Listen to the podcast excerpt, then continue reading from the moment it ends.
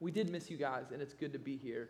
And as you know, Kyle and the Kilo family is on their sabbatical. And so uh, this is my only my second time preaching in this series. And so that means I'm going to have to try very hard to attempt uh, not to do the thing that Anna says that I always have to do, which is that I have to re-preach all the sermons in like five minutes in, in, my own words so that we can get to where we are in the way that I think we should get there. It's not that I think anyone has done a bad job, it's just that it's the way my brain works. So I'm going to try really hard not to do that. But we are in a transitional moment in our Exodus narrative. And so as we continue, and as we push that way, I do think it is worth recapping the narrative of what's happening so far to help us understand what's going on in Exodus 19. So far, uh, what we know and what we have seen is this, these movements. And that's, I, am grateful to Kyle and Rachel so much as they, Kyle's been the one that has done most of the preaching, and Rachel preached last week. And in a good Old Testament fashion and in biblical narrative, they have left some edges on the field for me to glean from.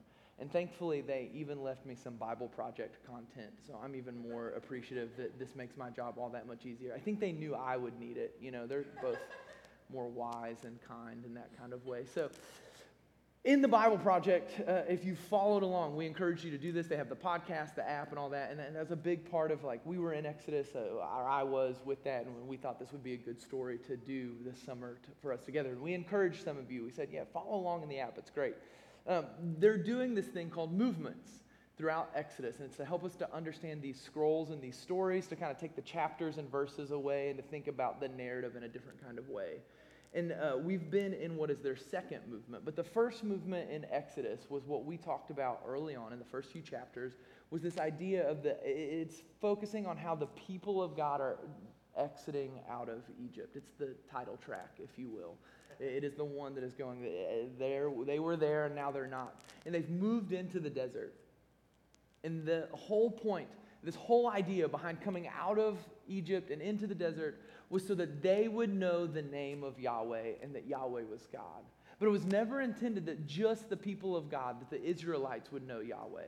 It was always intended that the nations too would know Yahweh. And we talked about this not only in that they would see Israel become a nation and that they would see Israel go and do their thing, but even in the plagues. There's this rhythm and this pattern as, the, as Moses goes and talks to Pharaoh. It is so that even Pharaoh would know that Yahweh is God. This has always been Yahweh's heart in all of Scripture and in all of creation, that all would know that He is God, that they would know His name. And to know someone's name is to know someone intimately, to understand the details about their life, their character, their nature. It is much beyond just knowing that I know that Lucas's name is Lucas. To know, when I say to know Lucas in a Hebrew sense, is to know him intimately, to know who he is and what he does what kind of person he has become. And this is what God's intention is for all people. And he does this by creating a people that he sets apart. he says, This group of people will know me in this kind of way, but it was never that they would know him on their own. It was always so that all of creation would come to know him. And we see this in, in the interplay between Moses and Pharaoh. God longs for the people of his creation of his hands to know him and to be in relationship with him and to understand their role and their purpose and their design. And so they get to the desert, and then this is where the wandering begins. Now, uh, where we're at in Exodus 19, from where we are uh, in where they cross the Red Sea, we've spanned about three months and six chapters. And now we're at the foot of Mount Sinai. If you are a believer or have spent any time around either the ancient Hebrew scriptures or the Christian Bible, then you are very familiar with Mount Sinai. Mount Sinai is a uh, quite literally a, a, rooted point in all of the narrative of Scripture. And much of the Old Testament and all of the Hebrew scriptures of the Old Testament will point back again and again and will come back to this idea of Mount Sinai. Mount Sinai is so important that where we find ourselves in chapter 19, at the foot of this mountain, we will now spend the rest of Exodus, all of Leviticus, Genesis, Exodus, Leviticus, Numbers, and the first 10 chapters of Numbers. I have to do it in my head. I would have sang the song out loud for you too. Uh, if you grew up in uh, the church, you know what I'm talking about. So we are here for the rest of Exodus one whole entire book of the Bible in the first 10 chapters of the next. And so we are going to quite literally camp here in the scriptures with the Israelite people at this mountain. And all that will take place over that time and that narrative as we unfold, which we're only staying in Exodus. We're not going to Leviticus and Numbers yet. Uh, maybe one day. We did do a series on Leviticus. If you want to look it up online, it's there. Um, but you can uh, follow along. But we here at Mosaic are not going to jump straight into that. But we're only a calendar year all of this information. I mean, this is a huge, important part of what is happening in the story and the narrative of the people of God. And so they come to the foot of the mountain. And in this process, what has been going on in the second movement, we're still in it. We're, we're kind of in this transitional moment from the second to the third movement of Exodus. But what we've been seeing happening in the wilderness is this testing now, I don't know how you guys feel about this idea of the word testing. If you were good at school and you liked test, maybe testing uh, comes as a positive to you.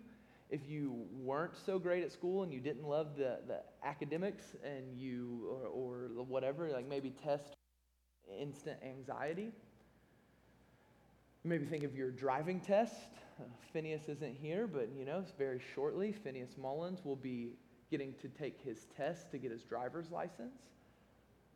There are things that we test for when you are uh, a officer or in the military. You have to pass certain tests to prove that you can do certain t- tasks. And then there are negative aspects of testing, right? Where like my children sometimes will test me.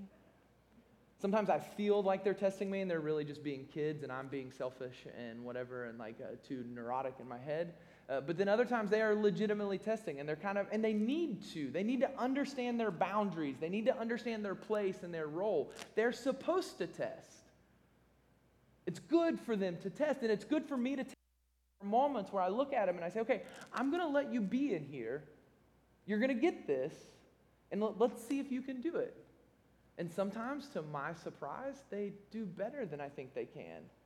And other times I go, okay, guess what? Like you, you, you don't get that toy right now because I, I gave you the opportunity. I tested to see if you could do it and you failed.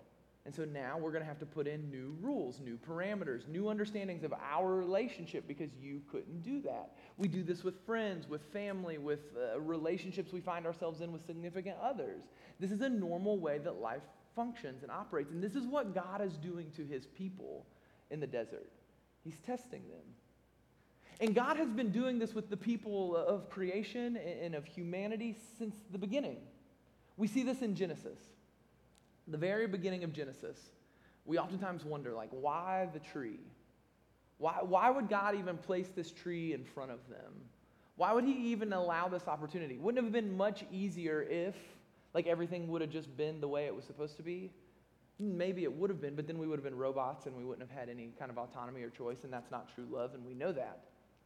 But also, what he's doing with them is he is inviting them into this moment and into this space where he's saying to the creation and to humanity, I want you to come alongside of me and to partner in this work that I'm doing. Oftentimes, when we think about our relationship with God, we think of it in and we even use that, this personal relationship with Jesus, especially if you grew up in evangelical culture or even mainline Protestantism in the 80s and 90s and, and through the early aughts. This idea of personal relationship, it, it is the fruition of the Reformation that happened 500 years ago. It is the logical conclusion of what was started by Martin Luther when he nailed those 95 Theses to the door of the Catholic Church. It, it was where we were going to go. And it was a good thing because what they were trying to do is they were trying to separate this idea. But in that, I think we have lost a sum of what God intends for us to be doing alongside of Him and with Him. Yes, it is never less than a personal relationship with you. God wants that.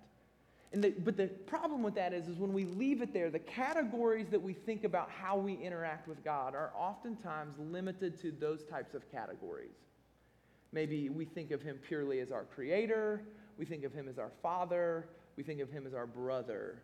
And in those things, it, it is good, but it can oftentimes limit what I think God is actually wanting to invite us into and what the original design and intention and creation was. And I think that's partnership. We get at this some in the New Testament, and I love this language of this is why we use marriage language in the New Testament between Jesus and the church, because it is meant to be this thing where there is a partnership that happens. This thing where we're serving and doing alongside of one another, something that is like merged between us. And so God intended that his creation would partner alongside of him and bear his image. This was the call to humanity. He gives this task to Adam and Eve.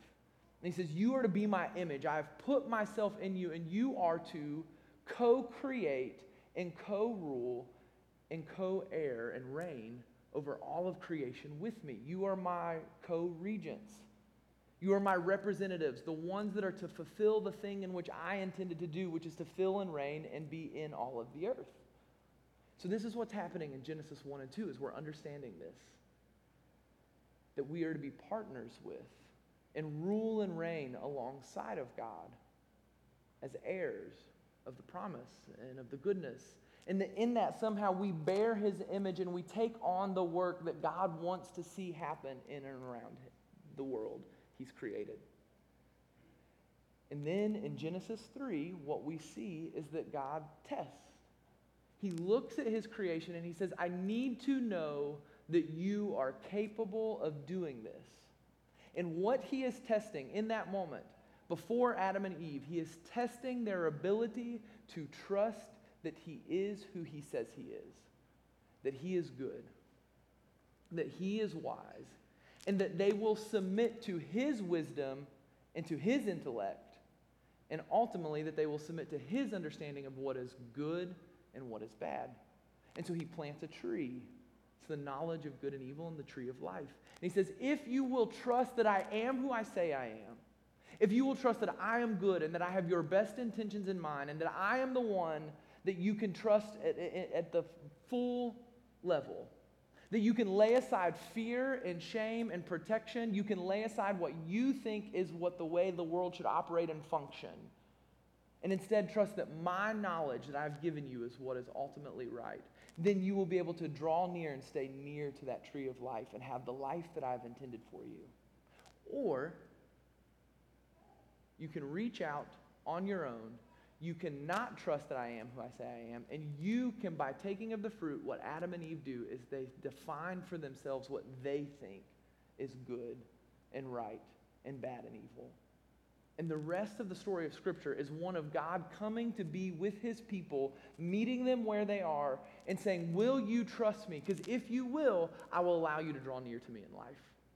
I will allow you to come near to me. I will allow you to experience this thing that I intended for you to experience. And in return, you will continue to operate and function as I intended you to operate and function. You will be co heirs and partners in what I am doing. And so the Old Testament is this story again and again we see it in Noah. We see it in Abraham, Genesis 12, Genesis 15. You see these promises given to this people where God is saying, if you will trust me. And the language we get in this, in these testings, in these moments, you see it again and again. You get the language of covenant.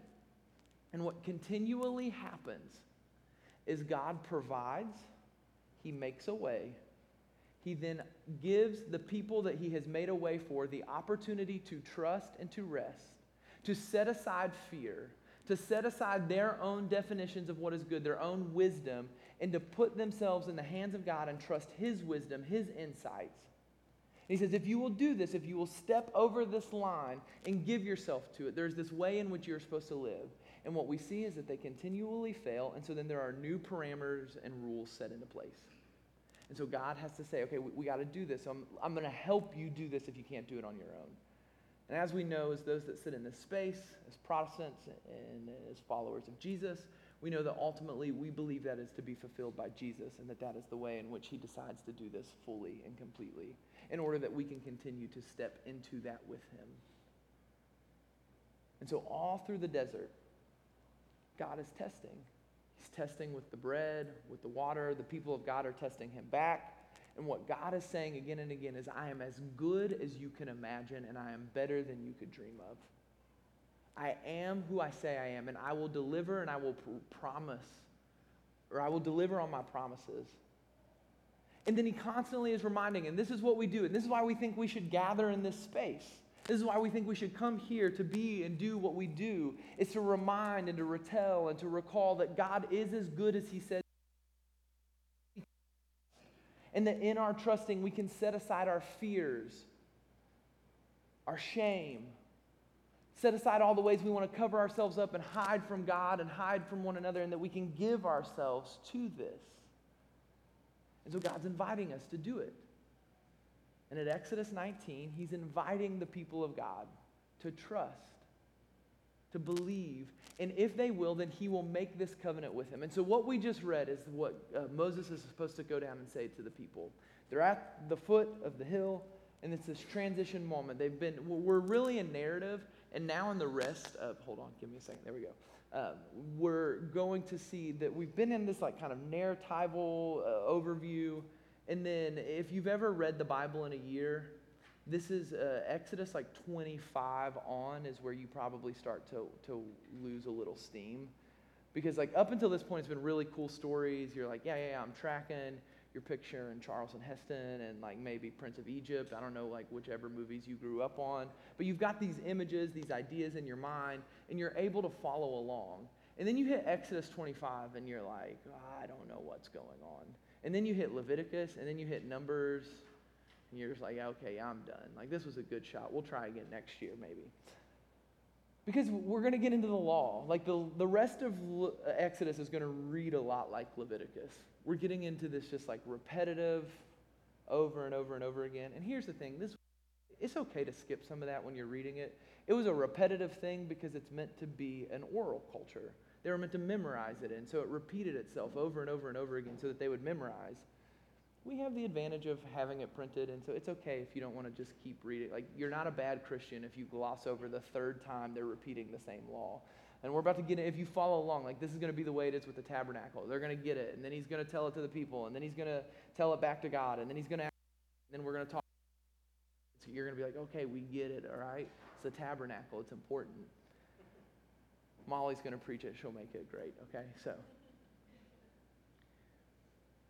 but it's we're, going to move into this law. But 19 is this kind of interesting point. And here's what's really cool about 19 too. Mount Sinai, we're, we're, we're coming back. It's like this full circle. This was the very place that Moses received his call. The burning bush was in the Sinai desert at this mountain. And so, like, we've come all this way, and there's all this creation imagery that's been happening up until this point. And what the Exodus narrative has been trying to get us to see and to grab a hold of is this beautiful picture that God is entering into the story of humanity. And what he is doing is he is recreating what happened in the garden. And we're coming to the mountain. And here on the mountain is all of this Eden imagery. And through the bread, there was Eden imagery. And through the water, there was Eden imagery. And through the, the sea, there was Eden imagery. And what he's getting at is that you guys have failed, but I will not go back on my promise. I will do the thing that I said that I'm going to do, and I will continue to create and recreate despite your failures. And I will continue to invite you into this because I know who you are. He doesn't want to just be in relationship with us because he needs to be in relationship with us. God exists fully, wholly in himself one member of the Trinity to another. He's very secure. He does not need creation in order to like uh, find something within him to make him better. As anyone that has experienced true love will, will attest to, there's this moment where you want to share that love with someone.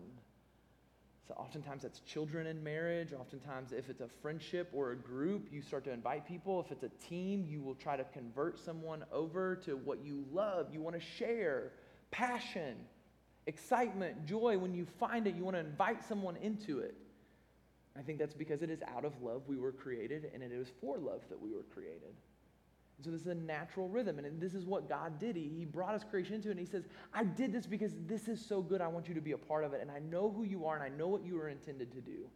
I know what I made you for, and I will not give up on it. And I will continually do what it takes to invite you into you becoming who you are supposed to be. And this is the story of Scripture.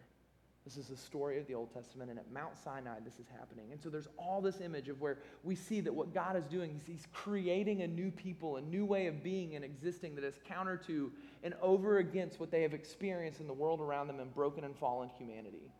A new way of being a nation. This is why Leviticus is mind blowing when you start to think about it. Seems really boring and laborious, and it is, and when you're trying to read it, but when you pull back and you understand that He's actually creating a people and a culture and a society that exists and operates differently than everything around them because of who he is, it becomes mind blowingly beautiful.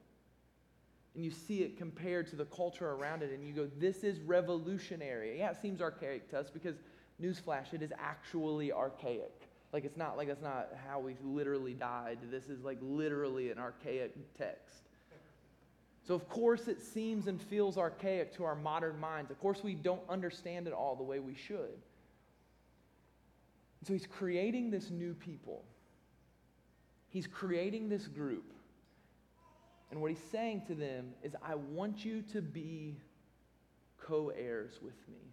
I want you to partner with me. I want you to be my co regents, the ones that represent me to a needing and wanting world around them.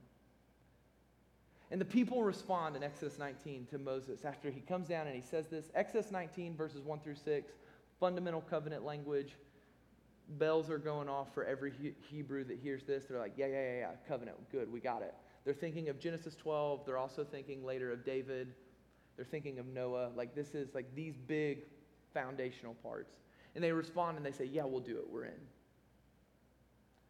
And then you see that there's this thing that happens if you keep reading in Exodus 19. Moses keeps going up and down the mountain to talk to God. So he, the Israelites say, Yeah, we're in. So Moses goes up on the hill, the mountain, meets with God, says, Hey, they're in, comes back down. He says, Okay, this is what God wants you to do. And they're supposed to then make themselves holy and sacred and sanctify themselves and to purify themselves. And so they, they get all these rules. And you start to get this sense of like, is the people of God? Are the people of God, to use verb tense correctly there? Are they supposed to go up the mountain? Is that what God always originally wanted? Eh, because you start to get this language, and you read at the end of Exodus 19, is where like Moses goes up and the people are down at the foot. And God says, Well, where are they? And Moses says, Well, you said they couldn't come up. And so you're right to kind of be puzzled. And I'm borrowing heavily here from Tim Mackie in the Bible Project, as I do every Sunday. And so, the, the, what he says about this is when you're understanding Hebrew scripture, that Hebrew scripture at times is intentionally kind of misleading or confusing. And it's not because they want to confuse you. I think of it like a great Christopher Nolan movie. Like, there's a moment when you leave that movie where you're like, I have no idea what I just watched. And this is usually when Anna and I look at each other, and this is why she doesn't watch Christopher Nolan movies with me anymore, because she says, Yeah, I don't know what I just watched either you can't explain it? And I'm like, no. And she was like, yeah, that was stupid. And I'm like, that was brilliant, and I need to watch it again. And she's like, but you didn't know what you want. I'm like, I don't, I don't care. I need to watch it again. It was great. And then like the third time you watch it, like especially Tenet, you're like, I'm more confused now that I knew what was supposed to happen than I was the first time I watched it. And Hebrew scripture does this because it's inviting you to think about something at a deeper level. It's inviting you to meditate and maul and kind of wrestle with it. And you're supposed to ask these questions. The intention is, is that you would get to the end of Exodus 19 and you go, wait, wait, wait a minute. Does God even want me to come up this mountain? Does he even want the people of God to draw near? But as you understand it and you read it, you see there's actually this thing happening through Exodus 19 to Exodus 24. The narrative is kind of jumping forwards and backwards. And you get this cryptic little section in Exodus 20, verses 18. Here, I'll turn to it and read it to you guys so instead of trying to do it from memory. Oh, wrong one. There we go. Okay. Exodus 20, verses 18 through 21. When the people saw the thunder and lightning and heard the trumpet and saw the mountain and smoke, they trembled with fear. They stayed at a distance and said to Moses, Speak to us yourself, and we will listen. But do not have God speak to us, or we will die. Moses said to the people, Do not be afraid. God has come to test you, so that the fear of God will be with you to keep you from sinning.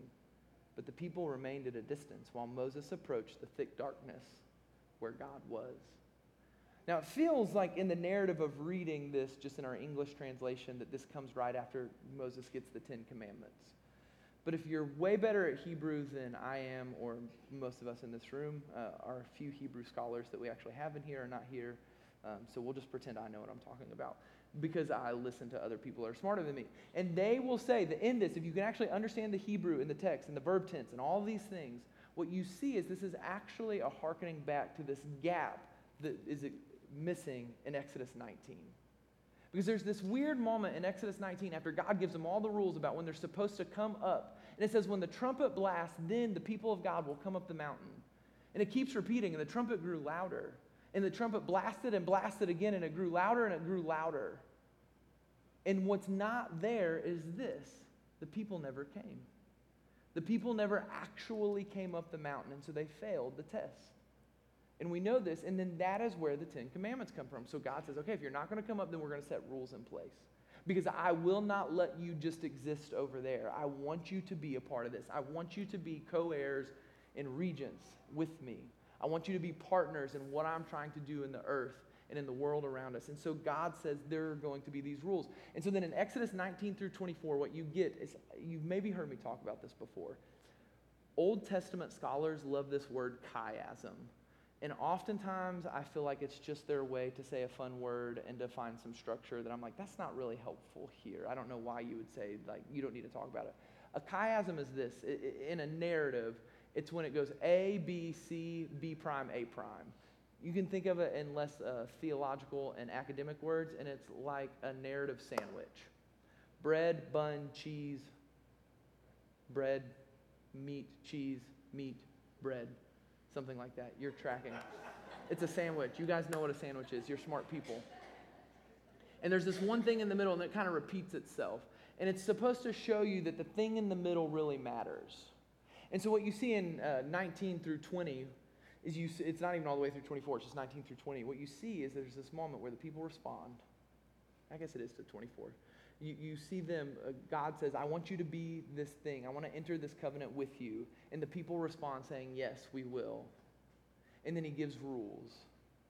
And then the people refuse to come to God. And then God gives more rules. And then they say, Okay, we'll do it. We'll follow the rules know about the pain and the like this is a comedy not in the ha-ha sense but comedy in the like the playwright sense of we know that they're saying they're going to do this but we know the outcome. They're not going to. And it's it's painful and there's tension and there's like kind of a little bit of anxious anxiety. Because what we see in the people of Israel and the people of God is that we see this thing that is true of them then and is true of us today. Is we see fear and an inability to actually rest and trust and accept the invitation that God is putting forth before them that He is actually as good as He says He is. And I think that's why we know the comedy and the irony of it so well, because we see ourselves, and as you should. We know that too often that this is the case of us just as it is with them. That we see this moment and we look at the cloud. Because here's the thing about this cloud, all right?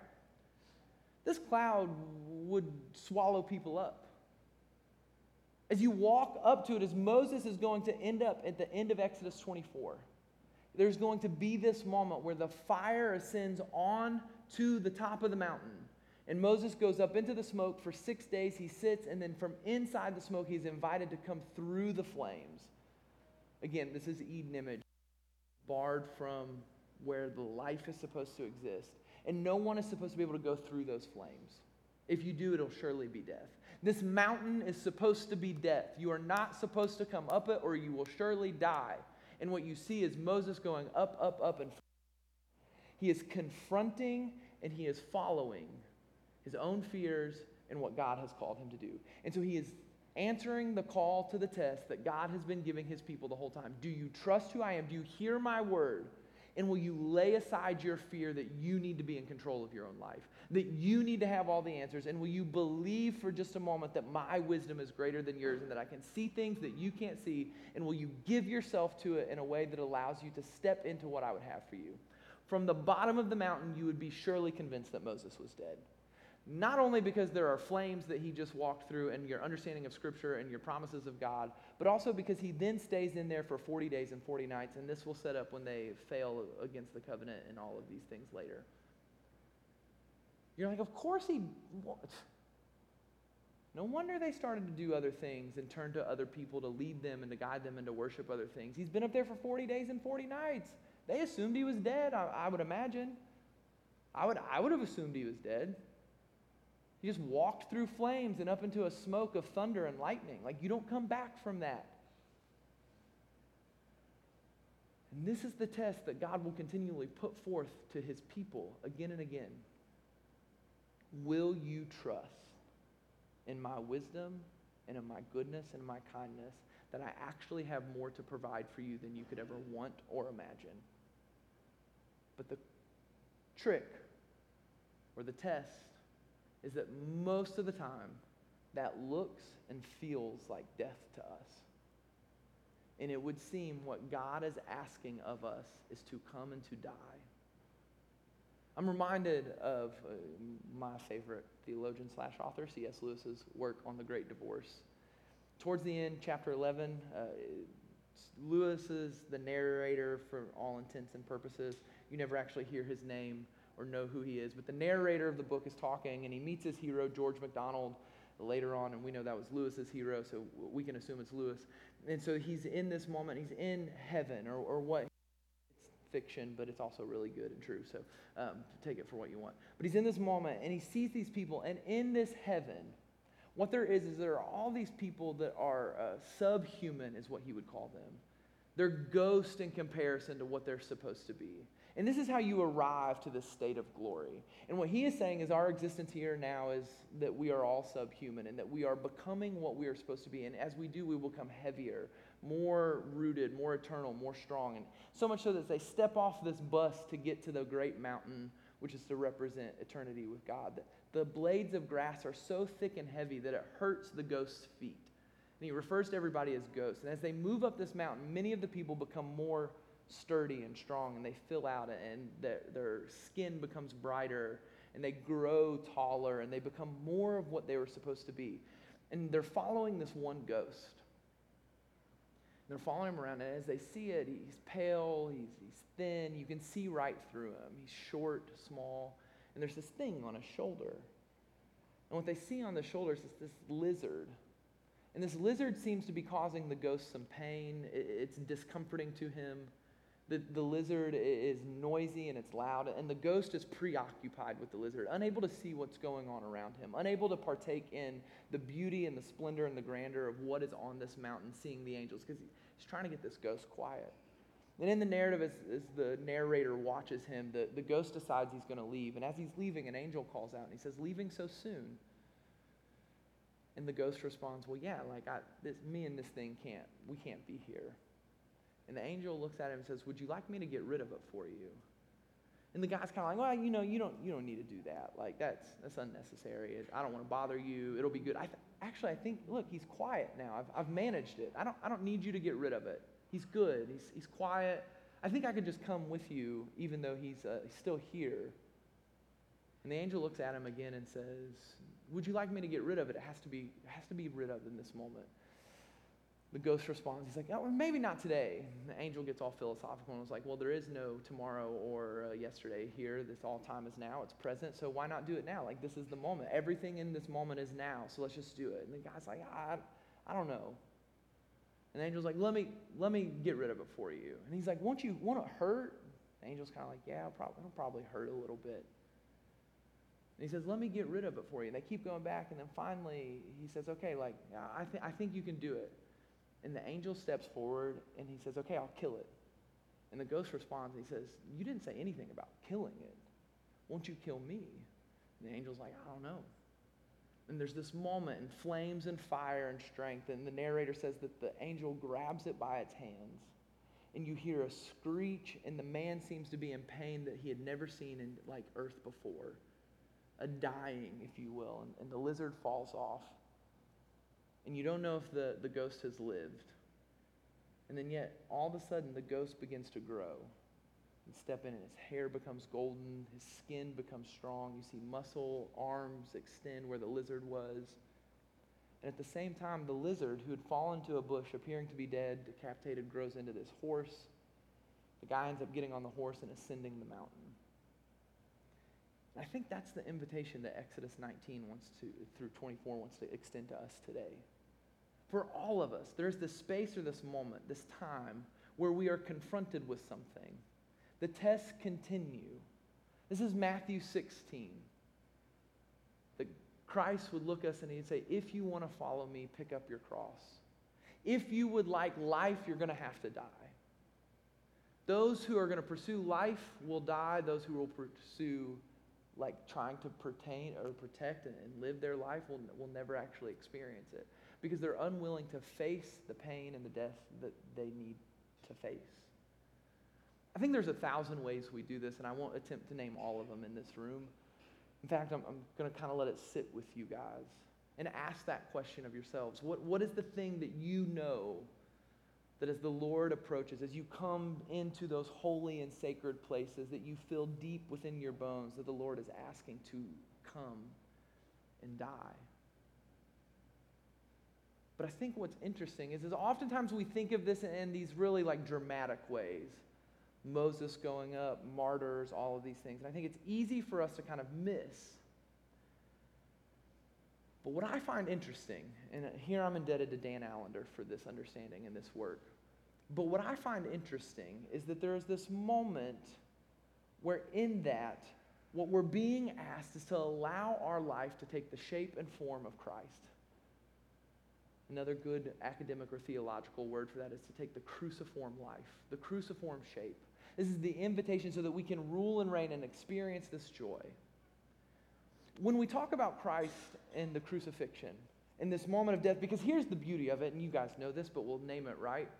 He is the one that ultimately stepped fully into death and did die and defeated death and came back from it. And this is why his disciples were lost. There is Moses and Abraham image here. There is David. Like, this is, scripture is way too beautiful to just, like, ever, ever scratch the surface of it. Like, it is just mind blowing, okay? So there's this moment where we see that this is who Jesus is, this is what he's doing. He's become this. He steps into that on our behalf so that we might be able to experience this thing. And his invitation to us is that then the rest of our lives would be a life that is shaped and formed like Christ, this cruciform life the way we talk about the narrative of Jesus and his death and resurrection is oftentimes the, the passion narrative. And Allender wants to make this, uh, this link, and this is where I want to go today after you've wrestled with where you think you might need to go. This is where I want to go today because it spoke to me. Is that there's this idea that passion is the, the, the Latin word where we get that is also to mean suffering. And I think that the invitation that we see as, the, as we are tested to trust and to know that the Lord is good, that He is near us, and that He is with us, is in many ways an invitation to embrace suffering, heartache, grief, difficulty. And too often we try to make the Christian gospel about lightheartedness, freedom, and all of these other things. But on the far side of that, there's a peace and a joy that comes only through embracing the difficult aspects of our life, the stories that are too painful to face. And so, what I want to propose to you furthermore this morning, that as you process this and as you think of this, that you not only look before you and, like, look, here's, I'll name one of the obvious ones, right? Okay, we need to die to our pride.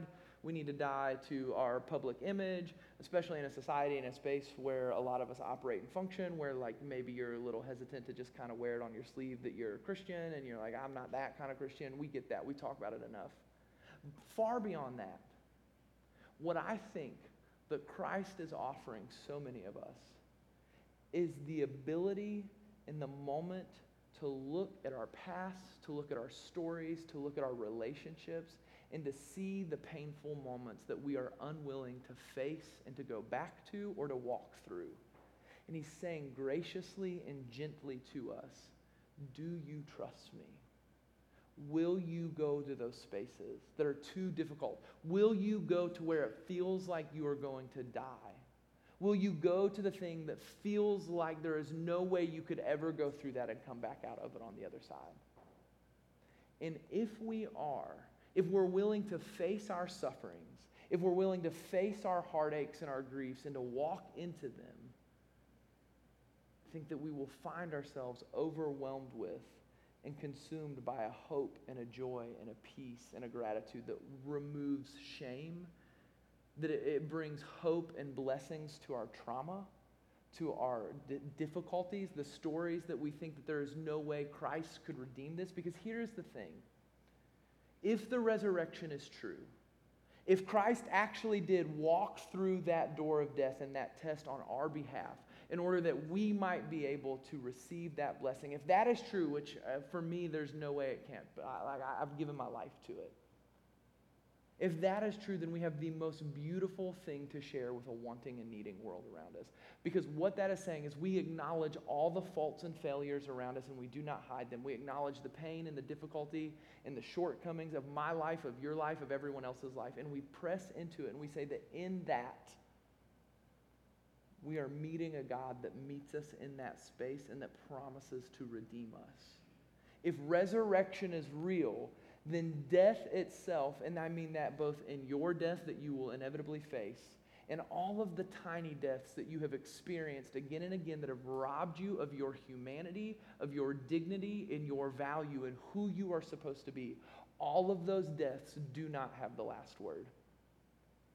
Jesus' resurrection and his hope over you has the last word. His joy, his peace, his kindness, his graciousness has the last word. And so, all of your trauma, all of your shadows, all of the things that you want to hide, that you want to hold on to, that you are too afraid to let go of, all of those things, what Christ is promising to you today, if you are willing to walk through it, though it feel like death and though you may actually die in some ways, his promise to you is that he will redeem you.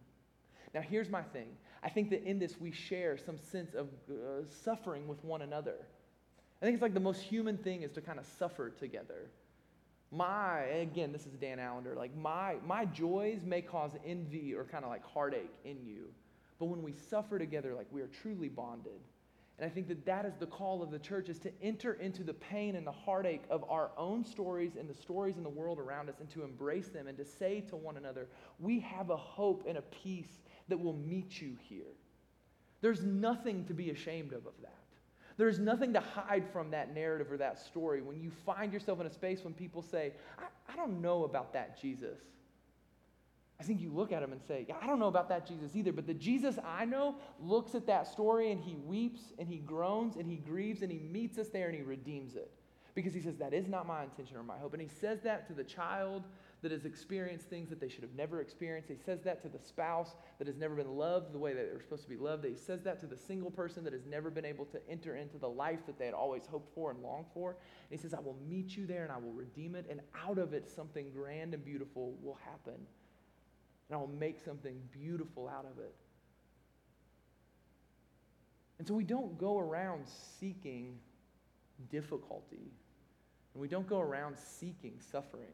That's not the gospel call.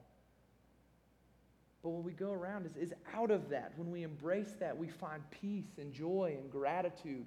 We find a way of existing and being and operating in the world that draws people to the Jesus that we know. And so I think that we, though we don't seek it, we embrace it. We understand our suffering, our pain, our difficulties in a way that knows that out of that, for some reason in our existence and our functioning and the way we are human in a broken and fallen world, it seems to be that as we embrace that, that is the vehicle by which we understand gratitude and a profound peace and joy that like we cannot know any other way than by going through what God would offer us. And it is in that that we trust and find him. And so that we will never in this side of eternity be able to be fully free of the anxieties and of the sufferings and the pains that we, we know as human beings, what we know is that on this side of, of eternity, we can embrace it and that we can find joy in it. And then as we encounter people, we are able to be, though not free from grief, not free from anxiety, able to be a peace and calm and welcoming presence that would invite a wanting and waiting world around us into the hope and the glory of the gospel of Jesus Christ. That brings great hope and excitement to me and into my life and something that I'm willing to give myself to again and again and something that I want to invite others into to say, no, there is something here that is more beautiful than we can fully understand. But yeah, it's going to feel like dying.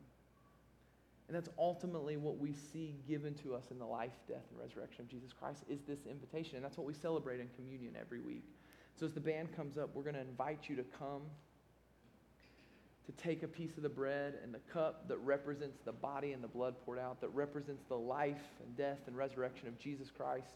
We're going to invite you to hold on to those elements and to be reminded that the call we have before us in these moments, in some sense, in some way, every time we come to this table, is in some small sense a small test, as we're talking about, of coming and remembering, reminding, recalling, and trusting in the fact that God is as good as He says He is. That He loves us the way that He says He will love us, that He will deliver on His promises, that He will be good and faithful to complete the work which He has begun. And He calls you into that. And something happens in you as you answer that call and you come to this table, as you long to meet Jesus and say, If you'll meet me here, I will meet you and you hold on to those elements, you go back to your seat, and I'll come up in just a moment after the band plays a song, and I'll lead us in the taking of those elements. And as we take, I think something happens in us where we actually are able to embrace and confront and identify those things, those sufferings, those pains. And we find that redemption and that hope, and we are overwhelmed by it. And what we do is we actually don't get healed from all that shame and that trauma just for us it's not solely so that we can just feel better about ourselves, but primarily so that we can then step into the role that God has intended for us. And so that we can become who we are supposed to be and allow a world to experience the joy and the hope of the gospel in and through us. And my prayer for us as a community and as a church called Mosaic is that we could be those kinds of people that are willing to confront and sit in the pain and the heartache of the world around us and to not shy away from it or to run from it, but be willing to embrace it, to name it, and to sit in it, and to find the gratitude and the joy and the freedom that comes in allowing ourselves to cross those boundaries and to live as those who trust that God is as good as He says He is. So, as the band plays, pray, do what you need to in your seats as you need and, and feel the Lord responding and calling to you come down, receive the elements, hold on to them, go back to your seats, and I'll lead us in the taking uh, after they finish up. Amen.